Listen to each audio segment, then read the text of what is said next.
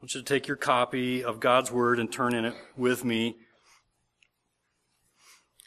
The Hebrews, Hebrews chapter 2.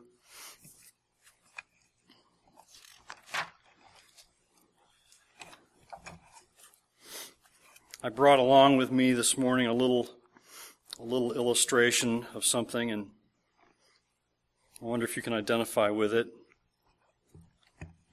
Hebrews chapter 2, we'll be there in a moment.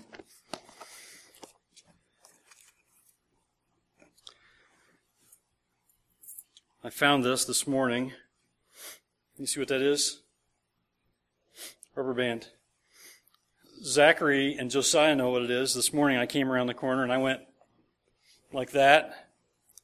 And if I came up to you and did that with my rubber band, what would you do? You would do what they did. They would, you would flinch first. I think I pointed at Zach first. He flinched, and when I didn't shoot it at him, I pointed it at Josiah. And Josiah, Josiah didn't flinch quite as much because he realized I didn't shoot it at Zach. I probably wasn't going to shoot at him. It's natural, isn't it? Little rubber band. I, I, I aim it at you and you, you flinch, right? That's, we call that instinct, right? And then after I shoot at you, of course, you run and grab it and you try to shoot it back at me. That also is instinct. You can't help yourself with that either. Uh, how about the little boy who comes up with you, uh, comes up to you with a, a squirt gun filled with water and aims it at you? What do you do? You, you run away screaming like a little girl, right? you say, don't shoot me, don't shoot me. You can't help yourself. That's, that's instinctive and no offense to, little girls intended. Likewise, we all instinctively fear death. Everyone fears death.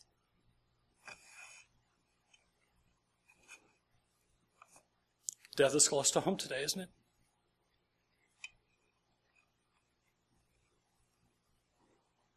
It's difficult when someone dies. It's not intended to be easy. It's, it's intended for us to take seriously. Everyone fears death. Some try to mask their fear with some kind of courage that they can muster up of their own.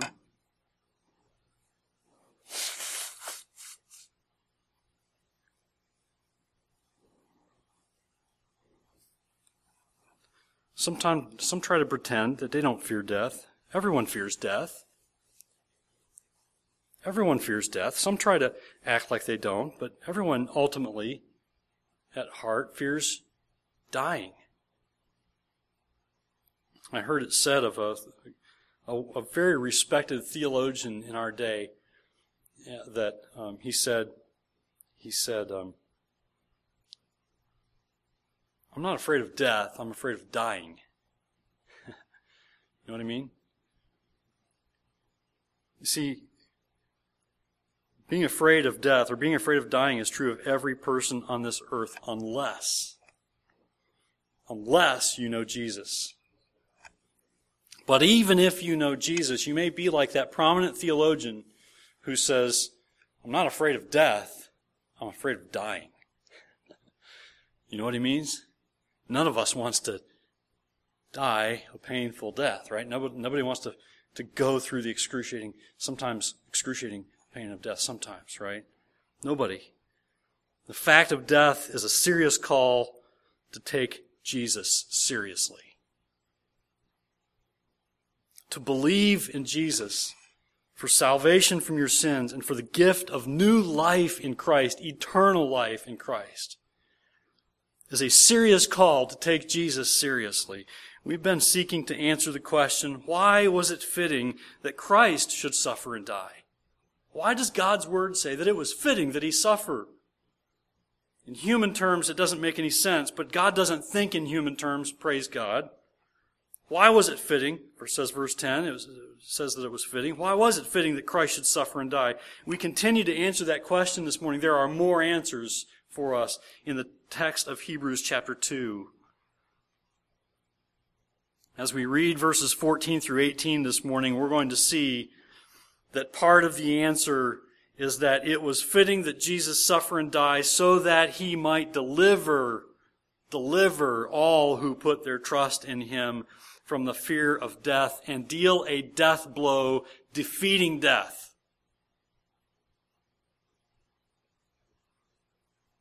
Look at verse 14. Hebrews chapter 2, verse 14. Follow along in your copy of God's Word at the end of the chapter.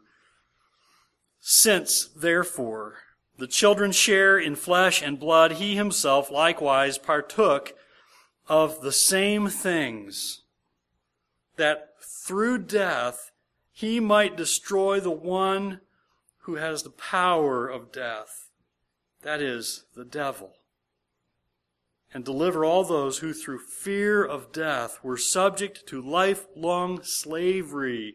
For surely it's not angels that he helps but he helps the offspring of Abraham.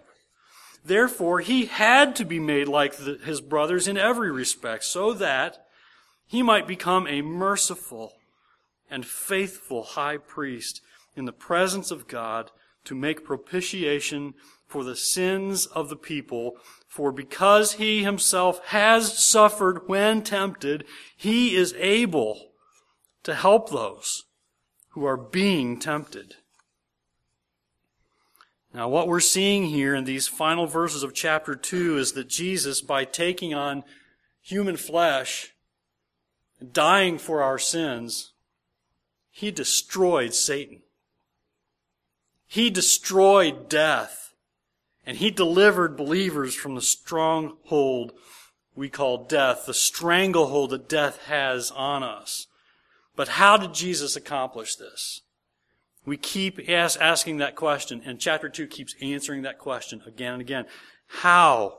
How does Jesus accomplish this? We heard back in verse 10 last week that it was fitting that Jesus Christ suffer and die so that he might become the founder, the captain of our salvation, the founder of the believer's salvation, that he become the pioneer, that he open up a new territory, and now he leads all who put their faith in him into that new territory. But he had to suffer to accomplish that. He had to suffer. He had to die to accomplish all of that. There, there was no other way. Now, why is that? Note verse 14 again. Would you look at verse 14 when it says, Since therefore the children share in flesh and blood. Why was it Jesus had to suffer and die? Well, there's a problem that's introduced in verse 14. Since therefore the children share in flesh and blood. And you uh, can identify that that's a problem, don't you think? That, that we have flesh and blood? You see, the language at the beginning of verse 14 tells us that the writer's kind of coming to a conclusion here. And he says, since therefore, he says he's pointing back to all that he's been saying, making it very clear that Jesus is greater, that Jesus is far superior to everyone and everything, and, and certainly far superior to the, even the angels. Because some would say, well, they have power. They, you know, they, they have spirit, they move wherever they wish. No, Jesus is superior to the angels too. And he concludes that line of thought in this way, since therefore the children share in flesh and blood. Who are the children? That's believers. He's talking about believers in Jesus Christ. That's believers. This is all those who put their faith in Christ and become a child of God, or, as we saw last week, a brother to Jesus or sister or brother, okay? Because when it talks about brother, it means male or female, all those who put their faith in Christ, brothers of Jesus Christ. That's what we heard last time. So the idea here in verse 14 is that since God, God's children are flesh and blood, that's us. If you're a follower of Christ, you're one of God's children, and you're like everybody else on earth, you bleed when you're cut, right? When you fall, sometimes you break bones. You have things that are, you know, ailing on you, and the older that we get, the more we feel it, right? My kids like to make fun of me sometimes about those kinds of things. And so it's my, my goal in life to, to try to stay healthy so I can school them that I'm still strong, that I'm still able, you know, and things like that. But, but I, I don't, I don't care how hard I try, I'm wasting away, right? As hard as I try, I cannot be 13 again. I cannot be 15 again. I can't be 21 again. I can't be 33 again, right? Why? We have flesh and blood. So, the idea here in verse 14 is that since God's children are flesh and blood, since they're human, right? Since they suffer, since they feel pain, anguish, sorrow, grief, they experience death, Jesus also had to become human. God had to become human flesh. That's Jesus Christ. Verse 14 says, He himself likewise partook of the same things. There's a lot of stuff in same things. Same things. There's a lot there. Jesus partook of the same things. That is, by becoming a little lower than, than the angels, by taking on human flesh for a little while, for those 33 years that he lived on this earth in human flesh, he experienced all all that mankind experiences. He fully experienced temptation, yet he did not sin. And that's about the only difference. He experienced everything we experience short of sinning. verse 18 says, For because he himself has suffered when tempted, he is able to help those who are being tempted. Jesus also fully experienced hunger, fatigue and pain and sorrow and grief and the range of all human emotions, frustrations, and was sarcastic at times, you know, and things, but never, but never in a sinful way. All of that he experienced short of sin. It says Hebrews 4:15 for we do not have a high priest who is unable to sympathize with our weaknesses but one who in every respect has been tempted as we are. Oh, are, right? We are being tempted the sin. Yet, it says, yet without sin. That's Jesus. He's experienced it all, yet without sin. And we ought to praise God for that. Because if it were not for that little reminder, He could not be our Savior. Yet without sin. So verse 14 says in the text of Hebrews 2, He himself likewise partook of the same things and as Charles Spurgeon says, this is a wonderful truth, says Spurgeon, and I agree with him. A wonderful truth. Note Spurgeon, we know what it is to be partakers of flesh and blood. We often wish that we did not. Amen. It is the flesh that drags us down. It is the flesh that brings us a thousand sorrows. I have a converted soul, but an unconverted body. Christ has healed my soul, but he has left my body still to a large extent in bondage, and therefore it has still to suffer. But the Lord will redeem even that. The redemption of the body is the adoption, and that is to come at the day of the resurrection. But think of Christ, who was a partaker of the eternal Godhead, condescending to make himself a partaker of flesh and blood the Godhead, linked with materialism, the infinite and infant, the eternal, prepared to die and actually dying. Oh, wondrous mystery, this union of deity with humanity in the person of Christ Jesus our Lord. And I say, Amen. Spurgeon is right. What a wondrous mystery. What a wonderful truth. So verse 14 says that Jesus partook of the same things. And that includes death. Jesus' death, in fact, is the last thought of verse 9. If you go back to verse 9 and just glance at the last few words of verse 9, you realize the last thought of verse 9 is death. And that becomes the emphasis for the rest of chapter 2. Jesus' death, the emphasis of the rest of chapter 2. Now, of course, some would say that Jesus' death means he failed. How could you say, some would say, how could you say that Jesus come, is God in human flesh, come to earth, God, a man, and then die? How's that not a failure? Well, the Word says it's not a failure. God says it's not a failure. What we're seeing here in these closing verses of chapter 2 is that through death, Jesus destroyed the one who has the power of death, the devil. That's the rest of verse 14. What a wonderful truth. That is, that Jesus, that through death, Jesus destroyed the one who has the power of death, the devil. But again, we ask, why? Why was all this necessary? It was necessary because mankind has a serious problem. It's seen in verse 15. Verse 15 says, look at it again, and deliver all those who through fear of death were subject to lifelong slavery. There it is. That's our problem. The fear of death and it, its result. Lifelong slavery. Now, you might say, who's subject to the lifelong slavery because of the fear of death? That's everyone. Everyone in human flesh. For all have sinned and fall short of the glory of God, right? Romans 3.23 and Romans 6.23. For the wages of sin is what? Death. But, thank the Lord for that three letter word in the middle of that verse, Romans 6.23. But the free gift of God is eternal life in Christ Jesus our Lord. Praise the Lord. And we would all be without hope because, because of this if it weren't for the word deliver in verse 15. Go back and look at verse 15 again. And deliver, deliver all those who through fear of death were subject to lifelong slavery. The purpose for which Jesus must die? To deliver. To deliver people from bondage. To deliver all those who put their faith in Him. Jesus' death means all who put their trust in Him are delivered. It's as if, though you still are in a human body, it's as if it, it, you're, you're, you're delivered to eternal destiny. You're there. You're home. Yeah, we still struggle in human flesh, but it's done.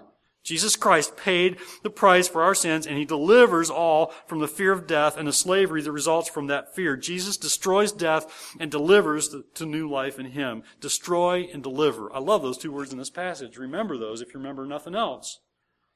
Jesus destroys death and the one who has the power of death, and he destroys the fear of death, and he delivers. He delivers all those who put their faith in, in him. So when verse 14 says that Jesus himself likewise partook of the same things that through death he might destroy the one who has the power of death, that is the devil, it means that Jesus' destruction of the devil results in freedom from lifelong slavery for all who believe, and only for those who believe in Jesus Christ.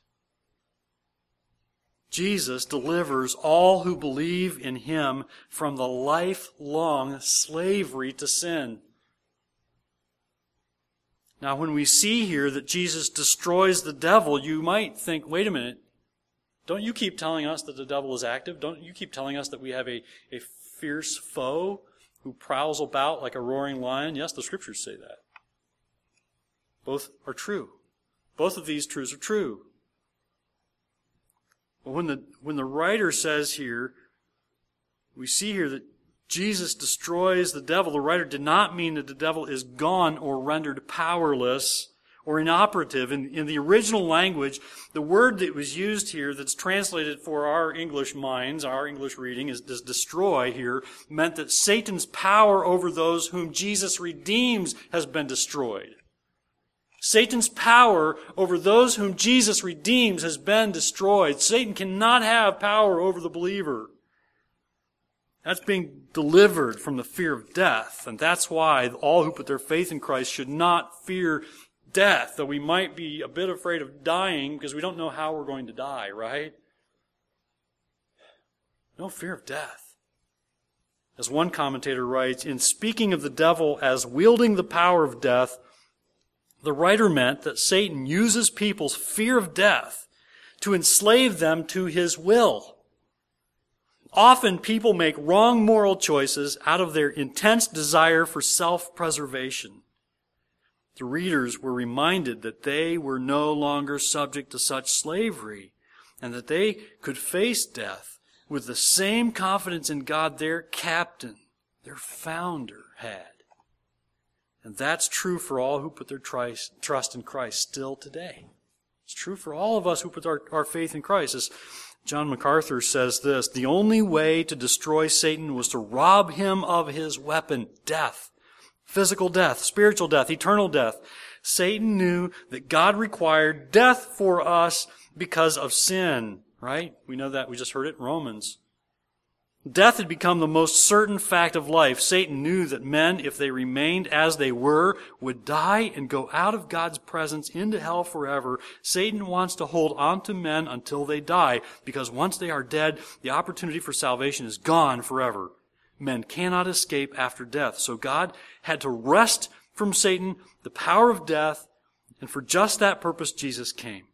Satan's weapon is extremely powerful, but God has a weapon even more powerful, eternal life. And with it, Jesus destroyed death. The resurrection of Jesus Christ provides the believer with eternal life. It is the only thing that could ever have done it. Death is the power of Satan's dominion. And when Jesus shattered Satan's power, he also shattered his dominion. So please note something here. Note that what we're hearing here in the text of God's Word is a very clear, very powerful reminder to all right now that if there are any here today who have not trusted in Jesus Christ, who have not put your faith in Christ for the forgiveness of your sins and for salvation and for new life in Christ, that your only hope of being delivered from the consequences of your sin is to do that, to trust in Him today. And you can do it right now, right where you sit, that you can pray and ask God to forgive your sins because you believe in His Son. And it's done.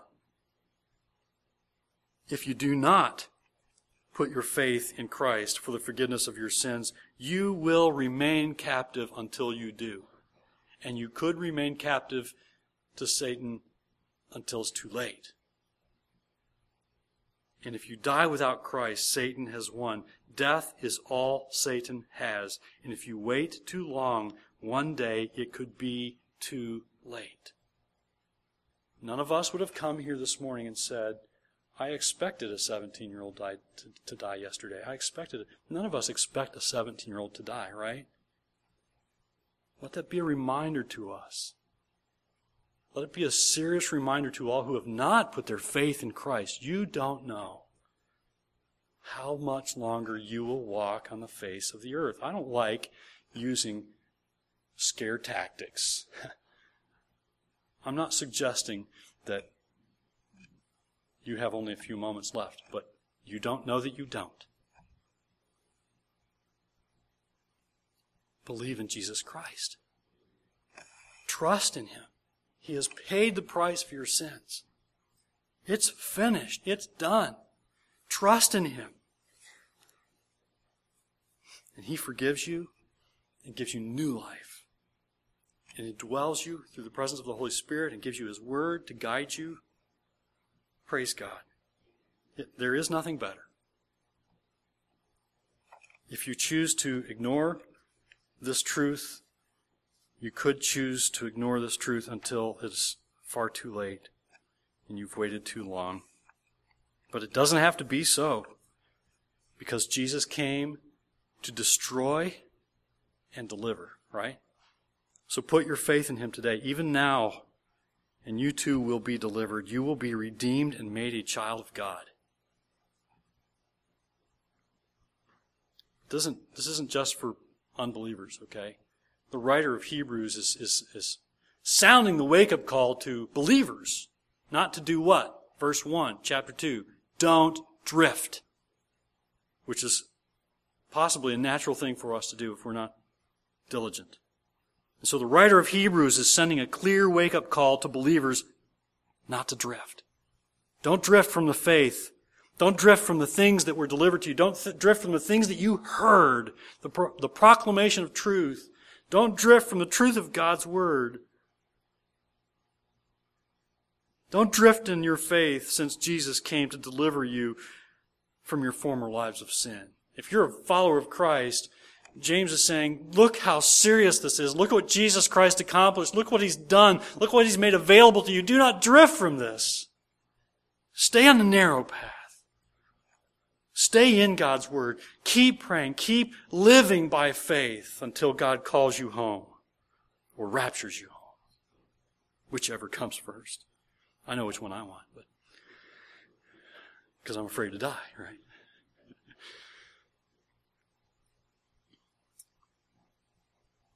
Now, note verse 16 again.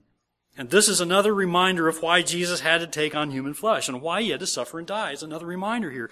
It's just like reminder after truth after truth in, in chapter 2 of why Jesus had to die.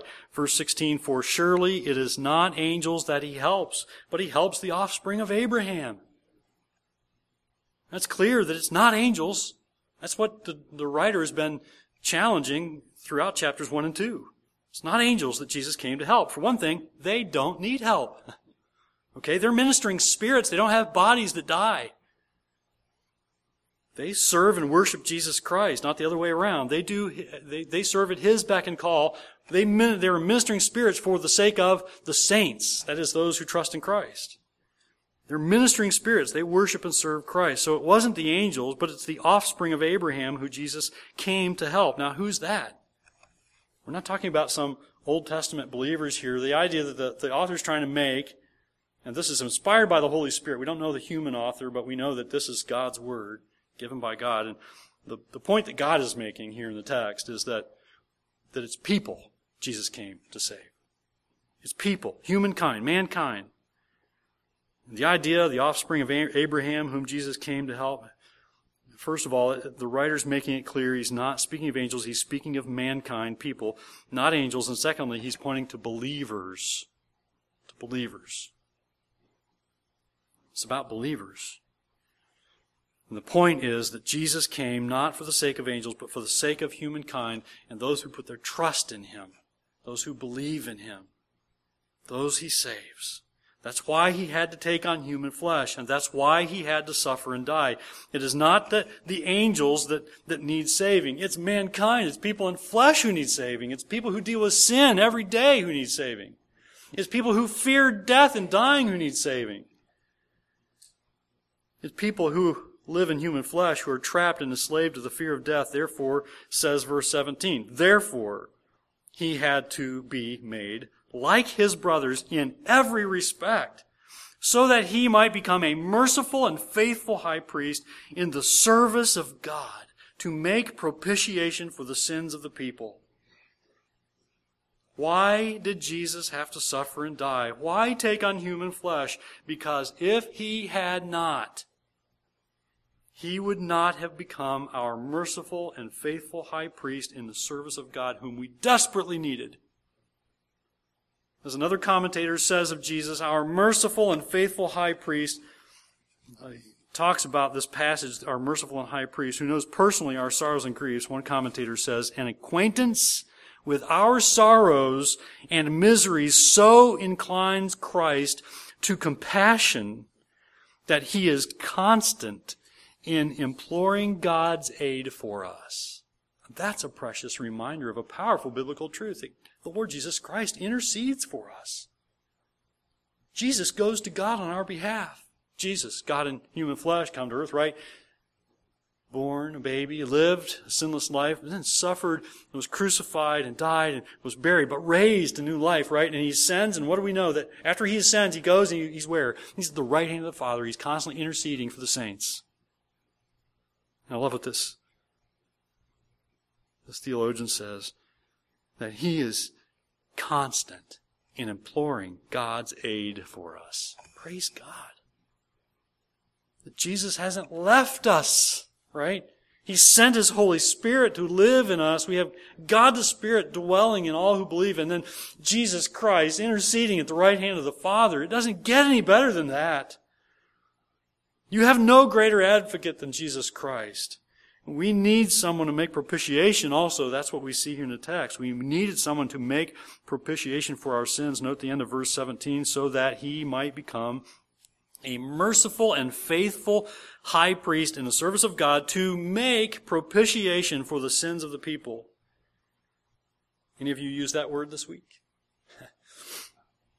Just me. That sounds like a hard word, propitiation, but it is a good word. It is a wonderfully good word when applied to the Lord Jesus Christ.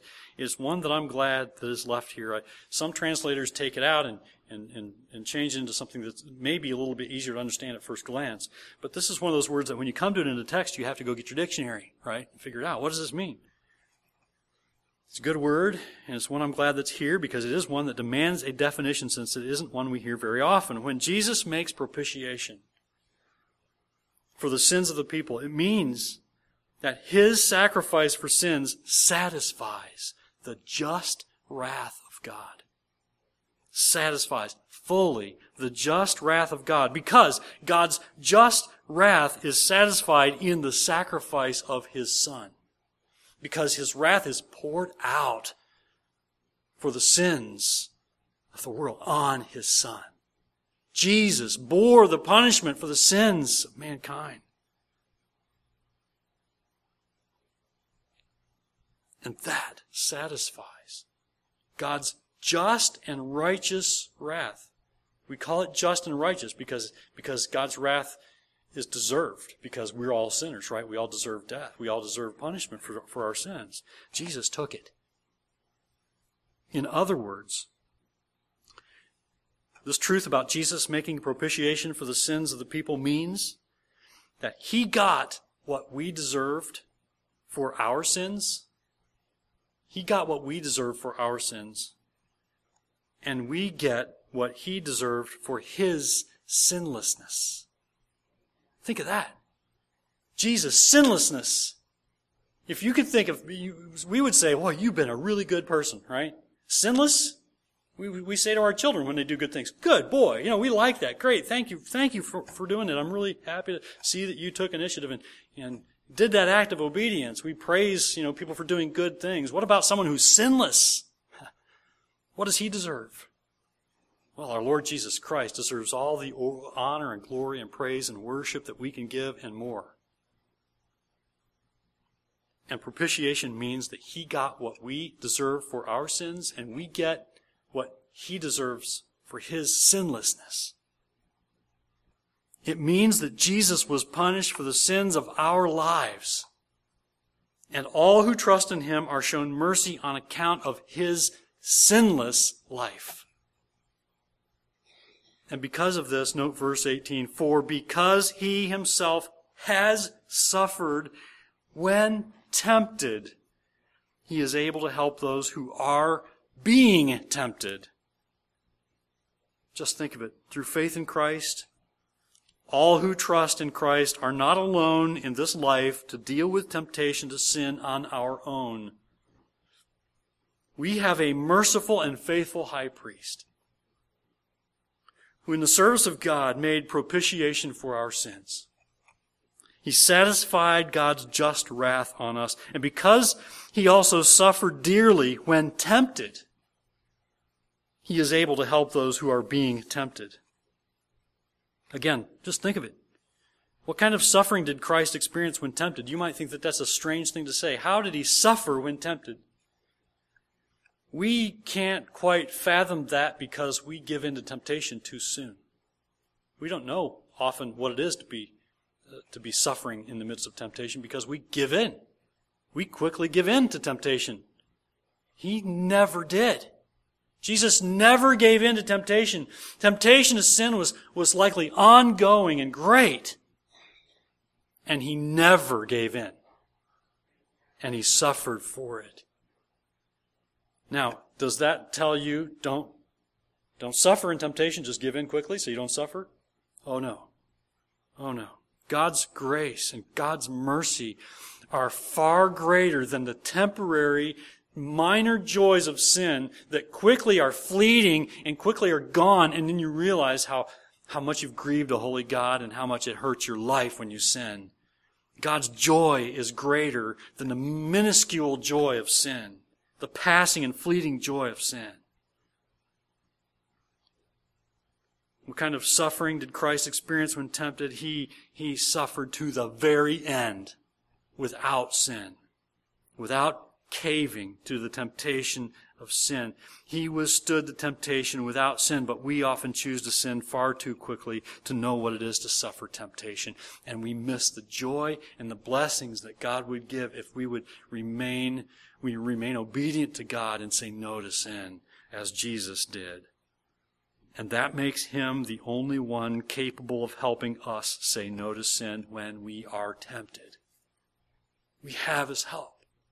We must rely on His Word. We must rely on His power as, as He works in us through the work of the Holy Spirit, helping us say no to sin. Keep saying no to sin, right?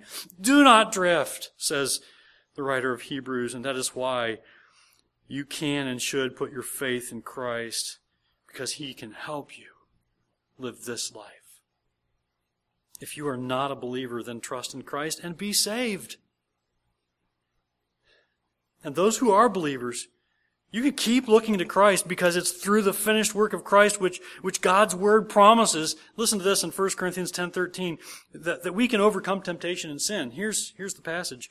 1 Corinthians 10.13, No temptation has overtaken you that is not common to man. Now, what did we just hear from Hebrews? That Jesus, Jesus experienced everything we experienced. So this is true of Him. That, that phrase is true of Jesus. No temptation has overtaken you that is not common to man and Jesus. God is faithful. And He will not let you be tempted beyond your ability, but with the temptation, He will also provide the way of escape that you may be able to endure it. Faith in Jesus Christ and obedience to God's Word is your way of escape. Trust and obey, for there's no other way to be happy in Jesus but to trust and obey, right? We sing that little song. It's a biblical truth. Faith in Jesus Christ and obedience to God's Word is your way of escape and with the help of the Holy Spirit, Jesus helps you. Because he knows what you're going through. He knows the temptation even greater than you do because he bore the temptation of sin and suffered for it all the way to his death. And when he died, he conquered sin and death and hell and the grave and raised a new life. Praise God that he sent his son and that he took on flesh, and that he came to save us from our sins, destroying death, and delivering from death all who believe in him. Praise God. Let's pray. Precious Heavenly Father, we do praise you. We praise you that you are a righteous and holy and just God, and that in your mercy, you sent your Son, Jesus Christ, to die but not only to die, to go through all that went before that, to suffer dearly, suffer temptation to sin and yet without sin, and suffer grief and sorrow and pain and hunger and thirst and difficulty. He knows what we face. He's been through it all, and yet without sin. And we praise you for sending your sinless Son that he is the spotless lamb who sacrificed for our sins, that, that we might put our faith in him and be saved eternally, forgiven, made righteous in Christ. O oh Lord, help us to live in the power of that truth. May all your people realize what, what glorious gifts you have given us to live in the power of that truth, and I pray that you would help us to be people who take great courage and comfort from your word of truth. And that we would never, never quit reminding ourselves that our faith is in Christ, in the one who finished the work of paying for our sins. And you have given us your Holy Spirit that we might face the temptation of sin with the ability to say, No, I will not dishonor my Lord and Savior Jesus Christ. I will not take the Lord with me through this sin, I will, I will say no, because he who is in me is greater than he who is in the world. And so, Lord, help your people. Help your children to submit to you. Help your children to trust you. Help them, help them to have faith and help them to, to know what obedience is through the trials and suffering of temptation, knowing that the joy of obedience is far greater. And God, I pray for unbelievers this morning. Open their eyes. Open their hearts. Don't let there remain a stony hedge of disbelief. Tear it down, Lord. Help them to see Jesus with the eyes of faith. Help them to trust in Him, believe in Him, that they might be saved and forgiven their sins and given new life in Christ. For it's in Jesus' name we praise you and we pray. Amen.